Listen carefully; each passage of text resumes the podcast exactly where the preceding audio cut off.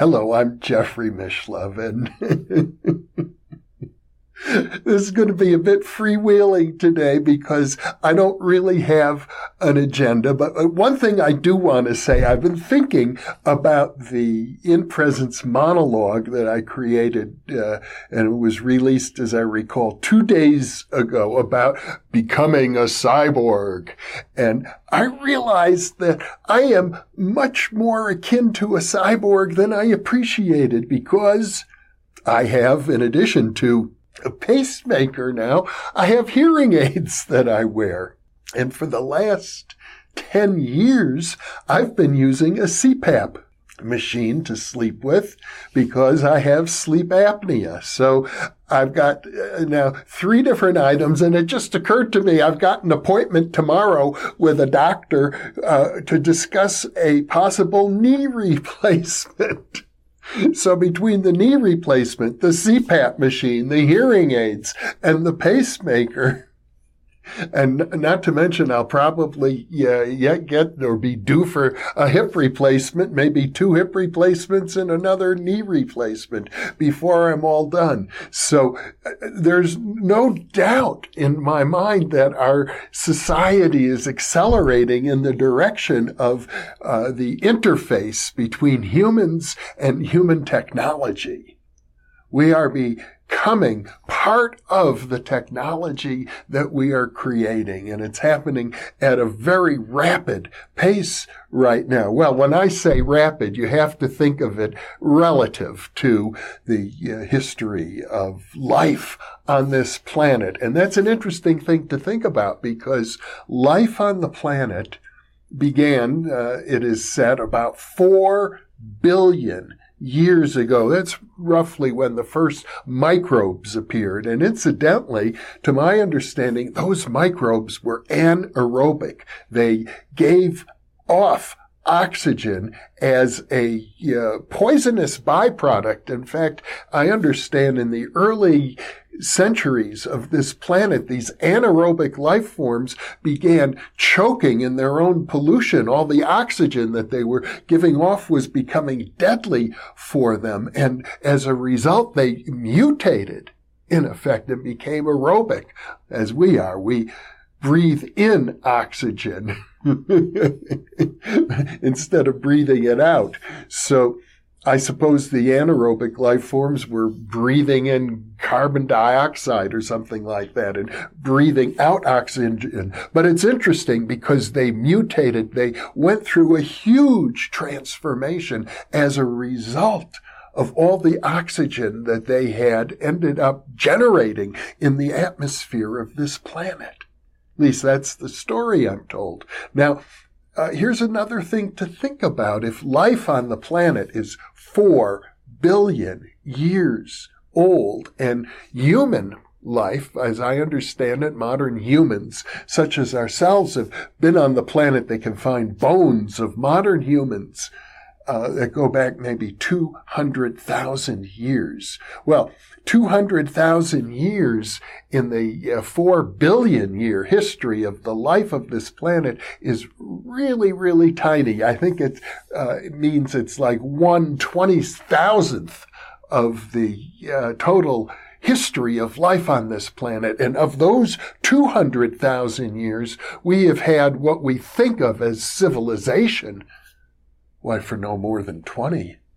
I suppose, maybe only a tenth of the time, at most, that humans were on the planet. After all, written records go back only about 5,000 years. What a short period of time. And think of the enormous transformation of the planet that has occurred in the last 5,000 years. It's happening so rapidly. We don't know where it's leading. And in fact, who who can say where it's going to go? There's nobody who has any answers. Maybe some great leader will come along and uh, set a direction for uh, a portion of humanity for a period of time, but that's about it. Unless there's some higher intelligence guiding us, we're on our own. And how's that going to work out?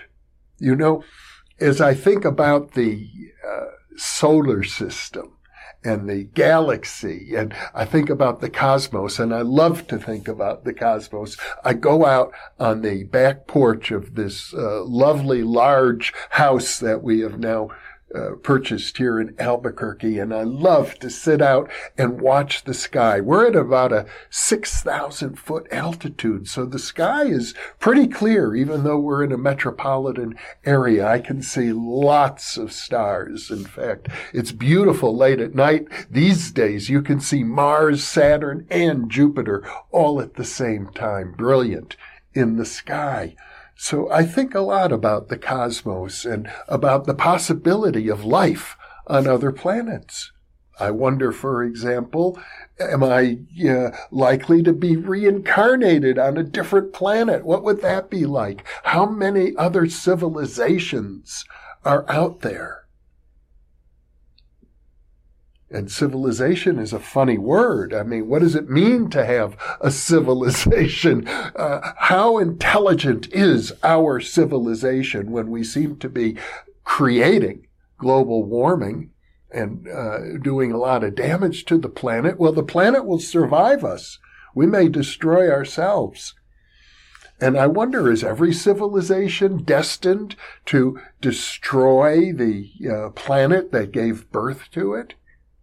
Is, is that what civilizations do? Because if you look at the history of evolution on the planet, you can see many examples where a certain species will become so successful that uh, it basically uh, ends up destroying its environment and becoming extinct. Any number of species have already gone extinct. There's no reason to think that humans will be exempt from that, but given our intelligence, given our visionary capacities, given our uh, spiritual grounding, given even our parapsychological capacities, don't you think it might be our destiny that we should overcome these problems that we're facing, these challenges, and that human civilization, or perhaps we will mutate into an even more advanced species, but it'll still, in some sense, be human.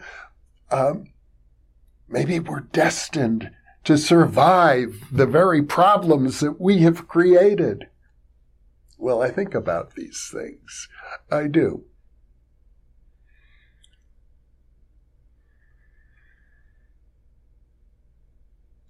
Ultimately, I realize I don't have the answers.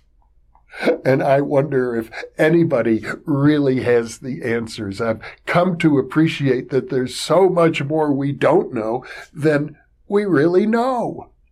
We don't know, for example, what it was like for humans in the 190,000 year history that we had before we developed civilization. And what was it that triggered civilization finally after so long? Why did that happen? Were there other civilizations here before humans? I was reading an article today that said, yeah, there could have been some other intelligent, let's say intelligent reptiles, maybe a hundred million years ago who had an advanced civilization. And how would we know? Because over time, whatever artifacts they may have created could be destroyed. And you think, really? We find fossils that are so much older than that. We can uh, look at the ground and see all the sedimentary layers and understand so much about geological history. You'd think if there had been an earlier civilization, we would know about it. But then, as I say, there's so much we don't know. What we don't know is like a million times, a zillion times more than we do know. We are that ignorant. We are that ignorant. So I guess what's in all of this for you?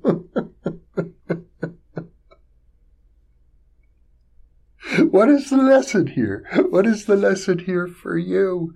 I, I can only say that since I'm concluding on the note of the ignorance of the human species.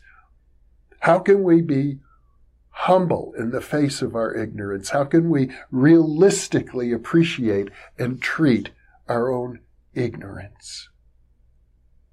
I'll leave you with that thought. And thank you once again for being with me.